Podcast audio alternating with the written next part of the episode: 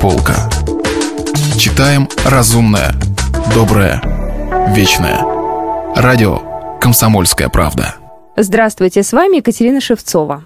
Аркадий Аверченко. Дети. Глава пятая.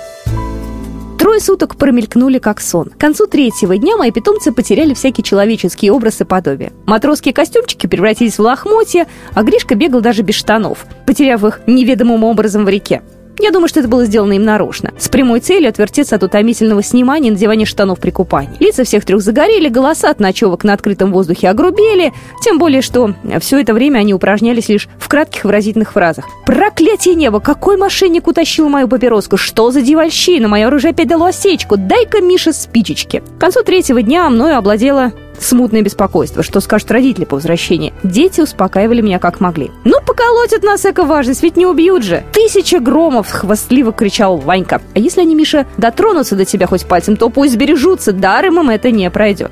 Ну, меня не тронут, а вот вас, голубчики, отколошматят. Пока что вам и курение, и стрельбу, и бродяжничество. «Ничего, Миша», — успокаивал меня Люлька, хлопая по плечу, зато хорошо пожили. Вечером приехали из города родители. Немка — и самая глупая тетка, на которой дети советовали мне не жениться из-за мышей. Дети попрятались под диванной кровати, а Ванька залез даже в погреб. Я извлек их из всех этих мест, ввел столовую, где сидело все общество, закусывая с дороги, и сказал. «Милый мой, уезжая, ты выражал надежду, что я сближусь с твоими детьми, и что они оценят общительность моего нрава. Я это сделал. Я нашел путь к их сердцу. Вот смотри, Дети, кого вы любите больше, отца с матерью или меня? Тебя! Хором ответили дети, держась за меня, глядя мне в лицо благодарными глазами.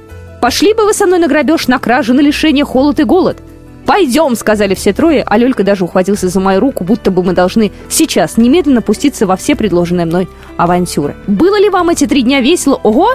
Они стояли около меня рядом сильные, мужественные, с черными от загара лицами, облеченные в затасканное лохмотья, которые придерживались грязными руками, закопченными порохом и дымом костра. Отец нахмурил брови и обратился к маленькому Лельке, сонно хлопавшим глазенками. «Так ты бросил бы меня и пошел вслед за ним?» «Да», — сказал бесстрашный Лелька, вздыхая. «Клянусь своей бородой, пошел бы».